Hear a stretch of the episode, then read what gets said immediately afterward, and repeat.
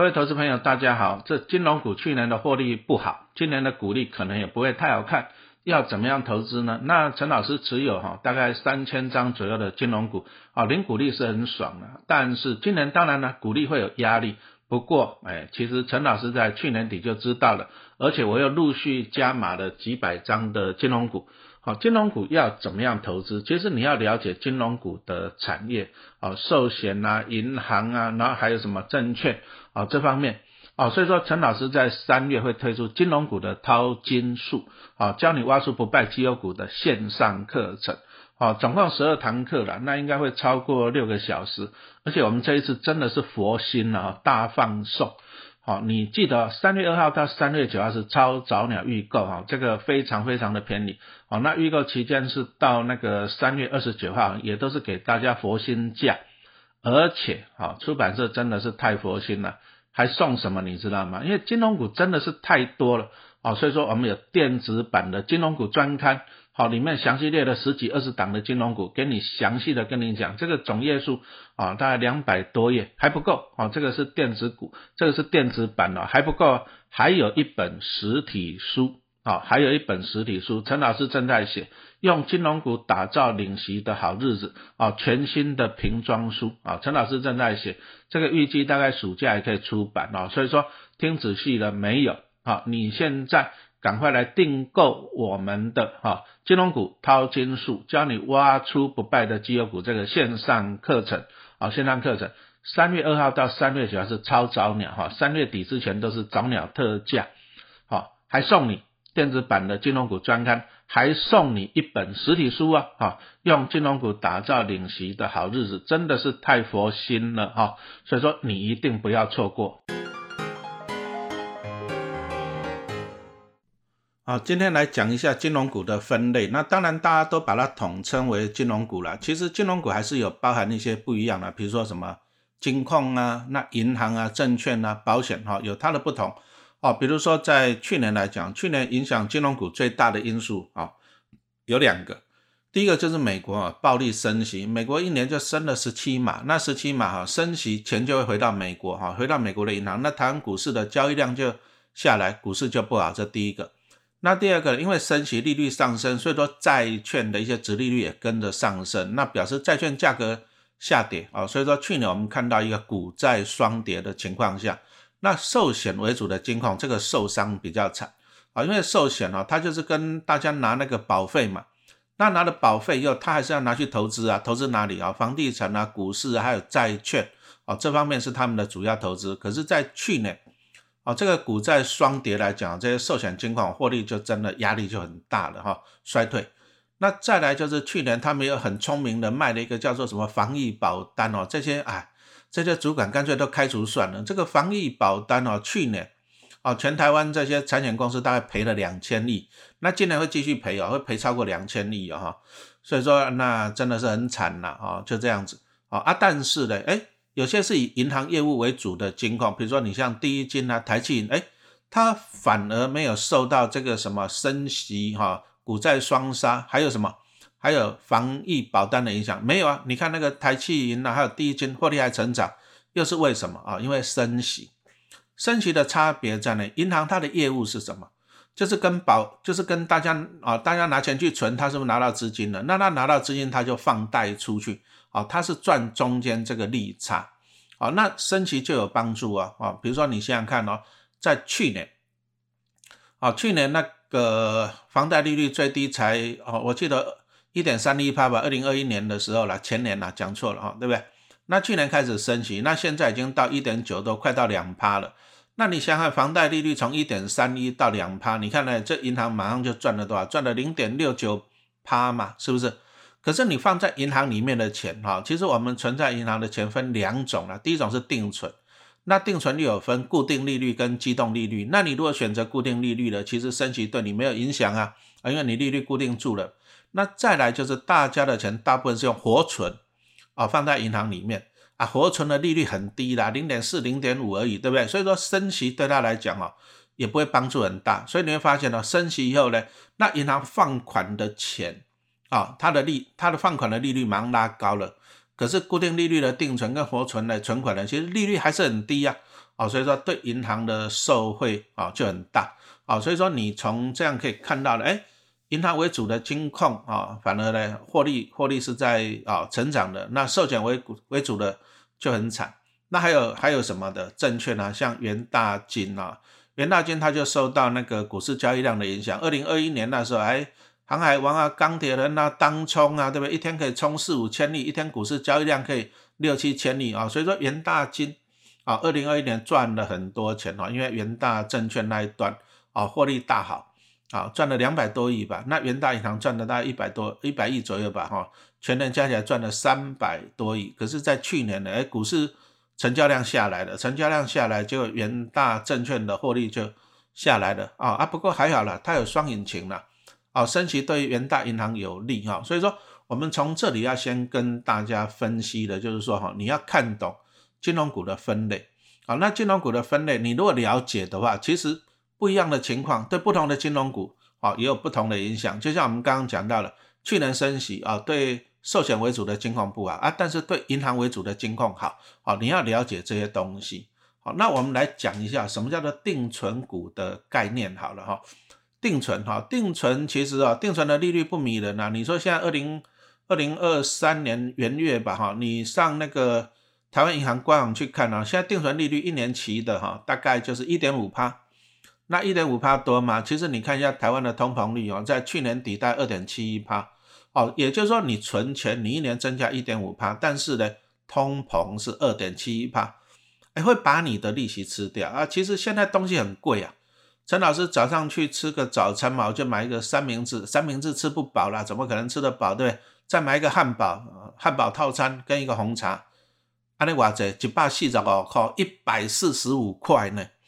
好，一百四十五块，你像我们以前吃个便当六七十块就有了。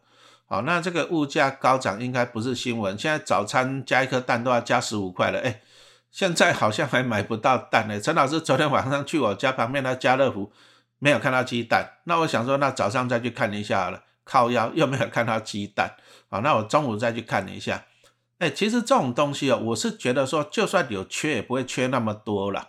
但是问题哦，问题就在于一缺了以后，大家就这样，大家就恐慌了，就囤积啊，就像之前的卫生纸一样啊。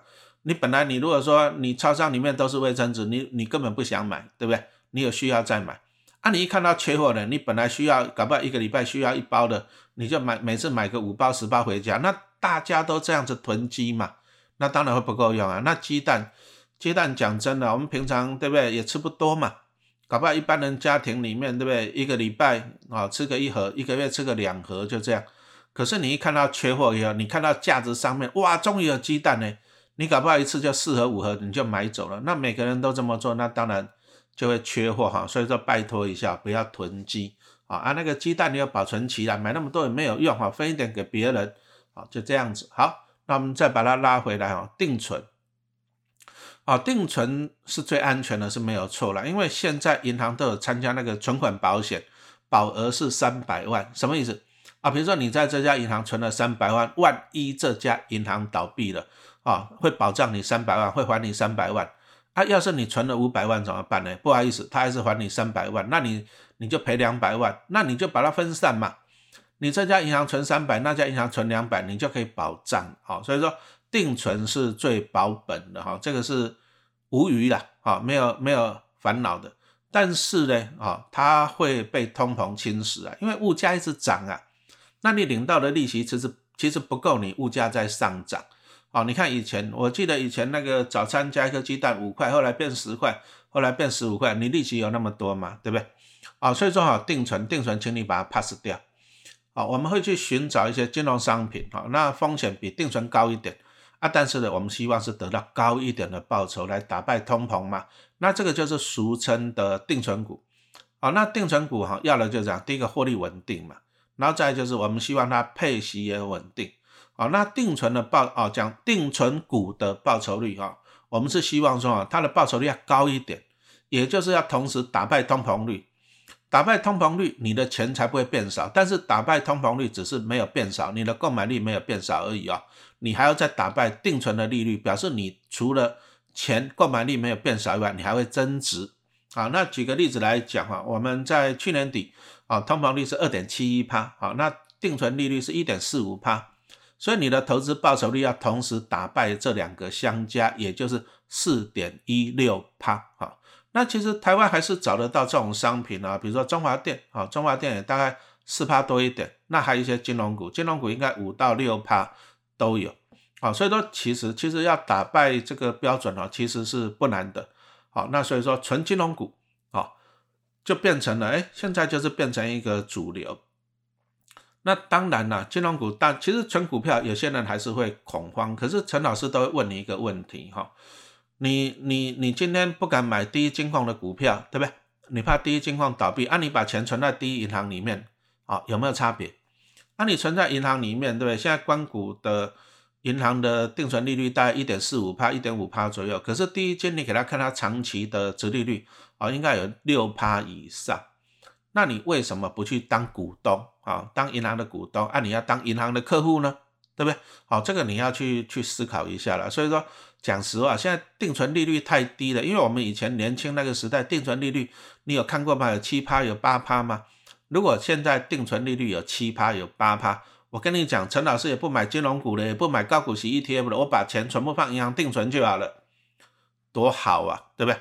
但是如果定存利率有七趴、有八趴，哎，你要心理准备啊，你的房贷利率会十趴哦，哦，那也是很恐怖了哈。所以说现在其实啊，其实高高利率回不去了，回不到五趴六趴，回不去了啦，啊，那回不去了，那所以说呢，啊，把钱放银行定存，你还不如存金融股哦，这个比较重要。好，那一般统称为金融股。那其实金融股，我们还是要把它细分一下啊。比如说，你有听过什么第一金矿、兆丰金矿啊、金城银行、华南啊，那个什么彰化银行，有听过吧？对不对？那为什么有金矿又有银行？那什么统一证券啊？所以我们要来讲一下什么叫做金矿。哦，那相信现在大家都有念过大学了。以前那个时代还有一些学院啊，比如说工学院啊，工学院。那工学院它就是只有什么，只有工科的嘛，对不对？啊，像老师以前念那个研究所的时候，台科大啊，我以前念的时候是台湾工业技术学院啊，学院工业，因为它只有工科的。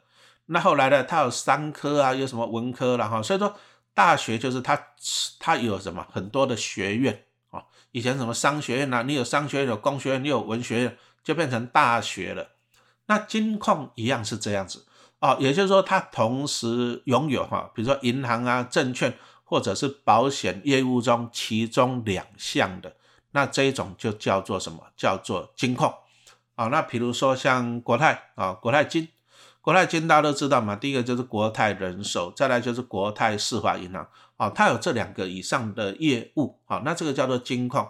那目前台湾有十四家金控了，本来是十五家了，那后来。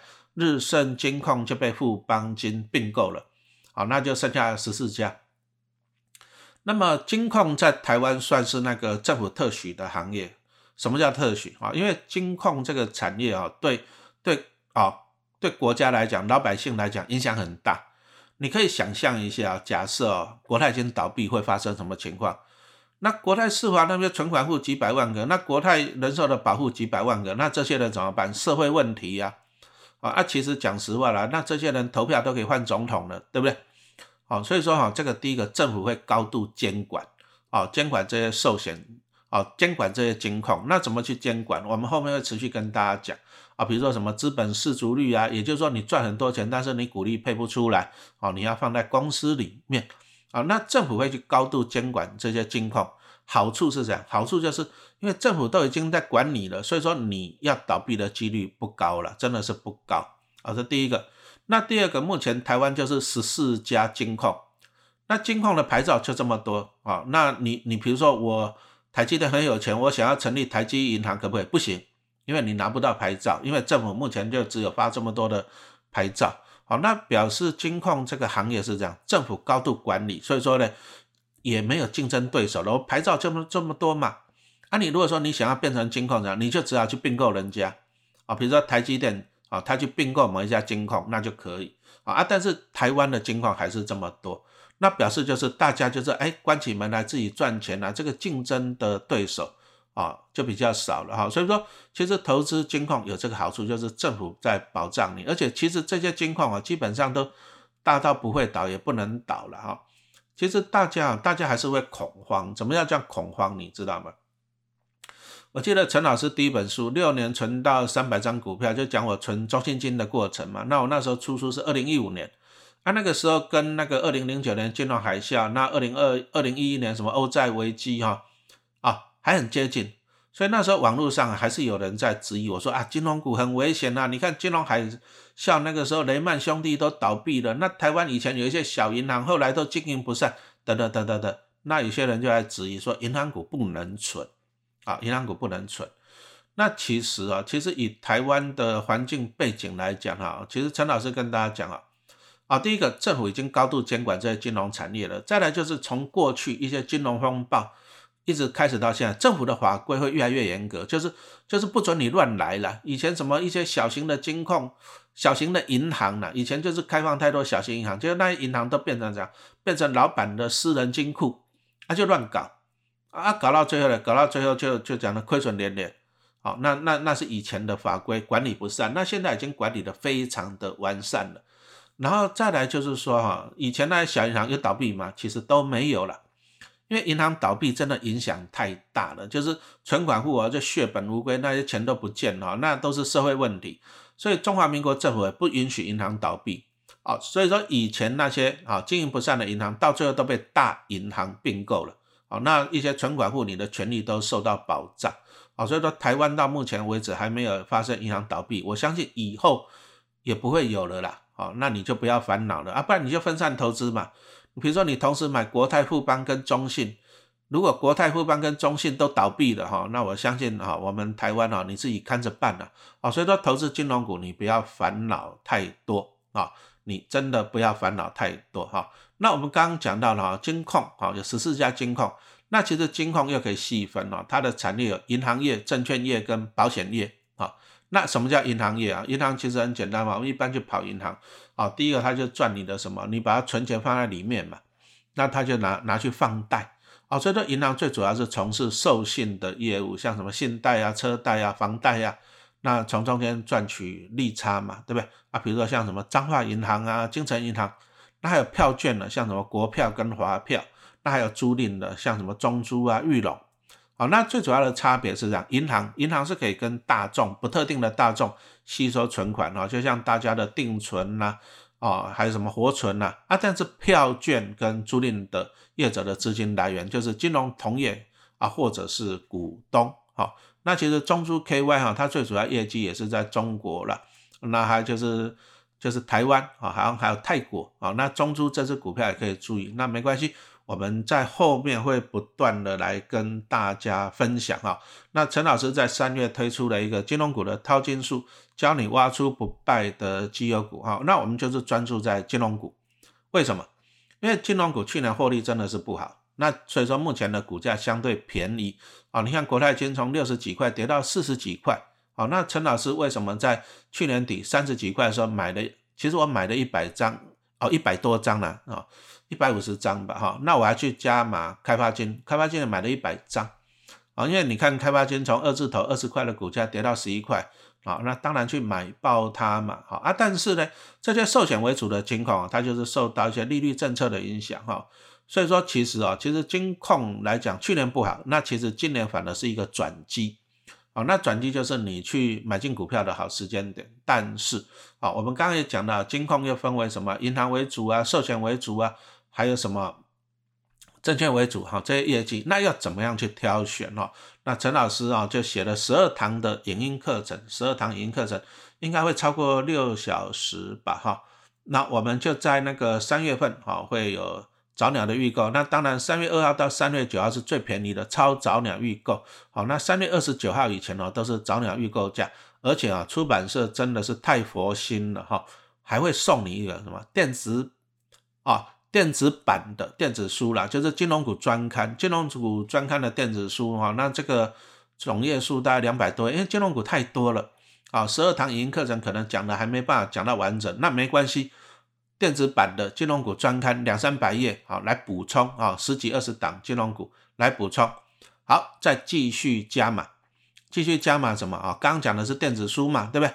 再继续加码这样实体书啊，陈老师正在写哈，用金融股打造领席的好日子全新的瓶装书。好，那我们就是不断的解锁了，就是当订购那个订购这个线上课程的哈，如果有有超过了啊，超过一千人，超过两千人哈，我们就会开始送这些东西。那详细的内容还是请你看我们的那个。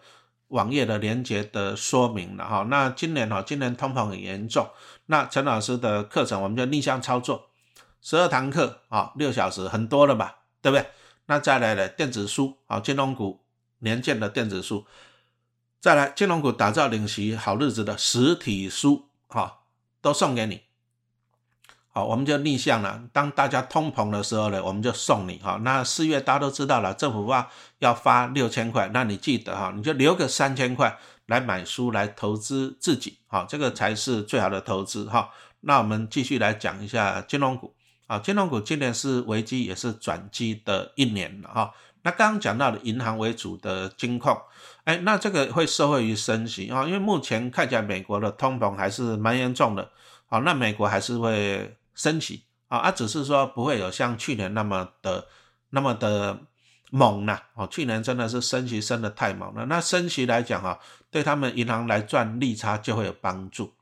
那其实你说，其实很多的金控都有银行，你说像国泰、富邦、中信，哦，都有寿险，而且他们也都有银行，像国泰就是世华银行嘛，那富邦有富邦银行，中信就是中信银行嘛，所以说其实他们也是会受惠的哈。那接着呢？啊，金矿又有一些什么证券为主的业务啊？那证券又可以分了啊，比如说证券就像什么元大证啊、统一证啊、群益证，那还有期货。那期货台湾比较多的就是元大期跟群力期，而且还有投信跟投股。好，那什么是投信呢？啊，大家都熟的什么零零五零、零零八七八啊，零零五零是元大投信发行的，啊，隶属于元大金矿啊，零零八七八是国泰投信发行的哈，这个就是什么啊？国泰金矿啊，注意哦。ETF 也是基金啊，ETF 是可以当做股票买卖的基金哦。那投顾，投顾就是大家电视上常常看到在收会员的嘛，哈，那种投顾，好像元大元大投顾，对不对？好，那再来啊，金矿里面又有保险业的哈，保险业可以简单区分为寿险跟产险。那陈老师已经讲了，我在去年底哈啊加码了国泰金，也加码的富。加码了开发金，那国泰金就是国泰人寿，开发金呢？啊，开发金在去年哈，它就是全部并购了中国人寿，哦，所以说以开发金来讲，它的寿险也是以寿险为主的，哦，那寿险呢，其实又有分呐，啊，就是保险业也有分，第一个是寿险，寿险就是用人为标准保险的标的啊，比如说像人寿啊、健康保险，还有一个叫做产险，产险就是财产啊。那就什么，比如说你家里啊，火灾呀，还有汽车保险啊这方面的，好，那它跟银行的不同在，银行的资金来源就是大众的存款，啊，那保险业者的资金就是来自于大众的保费了哈。不过保险业者哈，其实保本保险业者是将本求利啦，你就是你你把保费交给他，然后他拿去投资嘛。啊，那他拿去投资，第一个买股票，第二个买债券嘛，对，啊，这个也要牵扯到他们一些的眼光了。那去年最惨的哈，就是防疫保单啊，防疫保单哈啊，不过还好了，还好就是说防疫保单你就把它当做一次性的，就是这些产险公司也不敢再卖了啦哈，再卖会被打死了，对不对？啊，所以说呢哈，这个就算一次性的啊啊，当然了，去年防疫保单这样一赔下来，你说国泰、富邦、中信啊、兆丰啊，获利就跟着。下滑了，好还好一次性的，好那因为一次性的让它怎样获利衰退，我们反而可以去捡便宜，好那至于要怎么捡便宜啊？因为毕竟金矿银行的股票还二三十档啊，对不对？哦不止哦，那你到底要怎么挑选啊？那陈老师已经讲过了哈，我三月份会有金融股的啊线上课程十二堂课，而且还送你电子版的金融股专刊。还送你实体书，好，那所以说啊，请你一定哈，一定要订购了，这个真的是太佛心了哈。那我们接着继续来讲一下金控啊，其实金控哦，你又可以简单给它区分了，分为哪两种？关股跟民营啊这两种。好，那什么叫做关股金控啊？其实你就去看它的股东结构嘛，啊，关谷金控就是财政部为大股东了，那还有一些什么关谷的哈，那关谷金控的最大特点就是董事长啊、总经理都由官方由官方来派任，好，那所以说你看了很好玩哦，只要政党轮替，什么蓝变绿，绿变蓝，哎，这些关谷金控的董事长、总经理都会换人啊，都都换自己人啊，大家心照不宣了哈。那关谷金控也会受到立法院的监督，他们要编预算哦，比如说。啊，今年要赚多少钱，然后要贡献国库多少钱啊，都会变。那受到立法院的监督，那这样就有好处啊。第一个就是财政部当靠山嘛，那立法院要监督嘛，哈。那关谷金矿会不会倒闭？你觉得会不会倒闭？哈，这个几率是零了，哦，除非除非台湾的中央银行也不在的哈，那几率是零了，对不对？关谷金矿有哪些啊？有华南兆丰第一河库，啊，那注意啊，张银也是啊，但是张银是银行。啊，那台气银也是啊，但是它是银行啊。我们今天讲的是金矿。那关谷金矿的特点是这样，它就经营很稳健，好稳中呢啊，公务员都这样了，就是稳定了啊。但是相对于民营金矿，就算略显保守。其实你看这些关谷金矿来讲，它最大的差别在哪？以民营金矿来讲，他们都会去冲刺什么双引擎啊、三引擎啊，比如说中信、国泰、富邦，它有什么寿险的引擎，对不对？啊，中信后来去买了台湾人寿嘛，啊，你说像元大金矿，它有去元大金矿，他又买了大众银行，哦，所以说他有证券跟银行的双引擎。可是你说关谷的，关谷的都很保守了。你说兆丰和库第一，除了银行呢，其他有什么赚大钱的业务很少了，几乎是没有。哦，那。所以说啊，先讲好处了。民营金矿就是因为他们有双引擎，特别是寿险的引擎，所以在二零二一年哦，那时候寿险类股大好的时候，哇，赚很多钱呢，对不对？你看那中信金赚到二点七三，很高，国泰跟富邦都赚超过一个股本了，哦，这很厉害。可是你看那一年，那一年兆丰和库跟第一获利的，也就温温吞吞，跟过去差不多啊。因为寿险在好的时候呢，哦，它没有帮助啊，因为关谷金矿没有啊。啊，但是呢，啊，在去年，啊，去年那个寿险类股不好的时候呢，你看中信、国泰跟富邦获利又衰退很多了，哎，可是呢，哎，兆丰和库跟第一的，哎，影响不会太大。兆丰比较衰了，就是防疫保单了哈。不过防疫保单对兆丰金的影响也是一次性的哈，今年应该也是，今年应该也就利空会慢慢的钝化了过去了。所以我们从这里看起来，就是关谷了，关谷还是这样，相对保守，因为。因为公务员这种心态，我就多做多错，少做少错，不做不错啊，我就稳定的赚钱，稳定的配息就好了。哦，所以说这是他的优点，他就是稳定啊。啊，再就是因为他贡献国库啊，因为编预算过线贡献国库哦，所以说他们的配息都很大方了。你看关谷金矿啊，它的盈余分配率都很高啊。比如说像兆丰金跟中信金啊，比如说同样赚两块钱好了，对，兆丰金可以配到一点七，可是中信金只有配到一块钱，一块钱，那为什么？因为刚刚讲到了，关谷金矿它不需要再去冲刺其他的业务，它就稳定就好了嘛。那他不需要去冲刺业务，所以说他也不需要去怎样保留太多的钱嘛。那就配息出来给大家啊，配息大方，这是关谷金矿的优点啊。那适合了，适合我们就抱着零股利，因为配息大方。那民营金矿是这样，民营金矿赚得多，配得少，为什么？因为他们要不断的去并购，不断的去冲刺，他们要的是赚更多的钱。哦，所以说你去看一下他们的税后盈余，哦，你会发现哦，像那些寿险为主的金矿、民营金矿来讲，他们的那个税后盈余都会不断的增加，哈，比如说像中信金从两百、三百、四百到五百亿，哈，一直增加。可是你看兆丰金矿，哎，大概就是两百五十亿上下，也不会增加，啊，减少不会太多。啊，这个就是民营跟跟那个光谷最大的差别，民营就是这样，大者恒大，越大越好，赚越多越好。啊，但是他赚很多，他配不出来，因为他不断的去怎样去冲刺其他的业务。再来就是这些民营机构大部分都有寿险的业务，那寿险的业务政府会要求你这样啊，那个资本市足率，所以它保留很多的盈余，配不出股利来。好，这是他们的优点跟缺点啊。那我们简单做一个结论了。啊，关谷金矿就讲配息大方，获利稳定。啊，你就适合讲定期定额，好，逢低加码，不会倒，你就逢低加码。那你就抱着零股息哈，是还蛮不错的，当退休金。那至于民营金控来讲哈，它受到景气的影响比较大，赚的时候赚很多，赔的时候也也啊也不好了。那怎么办？它反而讲适合低点买进，而高点的时候你要适当的啊出手啊，你要适当的卖出，赚价差会胜过纯股哦。所以说，我们从这里简单的来讲，关股跟民营金矿还是有不同的操作方法哈。你要有不同的操作，然后来达到怎样最大的获利哈。那最后还是提醒你啊，陈老师的十二堂课啊，金融股的影音课程在三月啊，三月的时候正在特价活动中。还送你电子版的金融股专专刊，还送你实体书的金融股哦纯股书哈，所以说你一定要把握这个机会哈，错过了真的不会再有了哈，谢谢收听。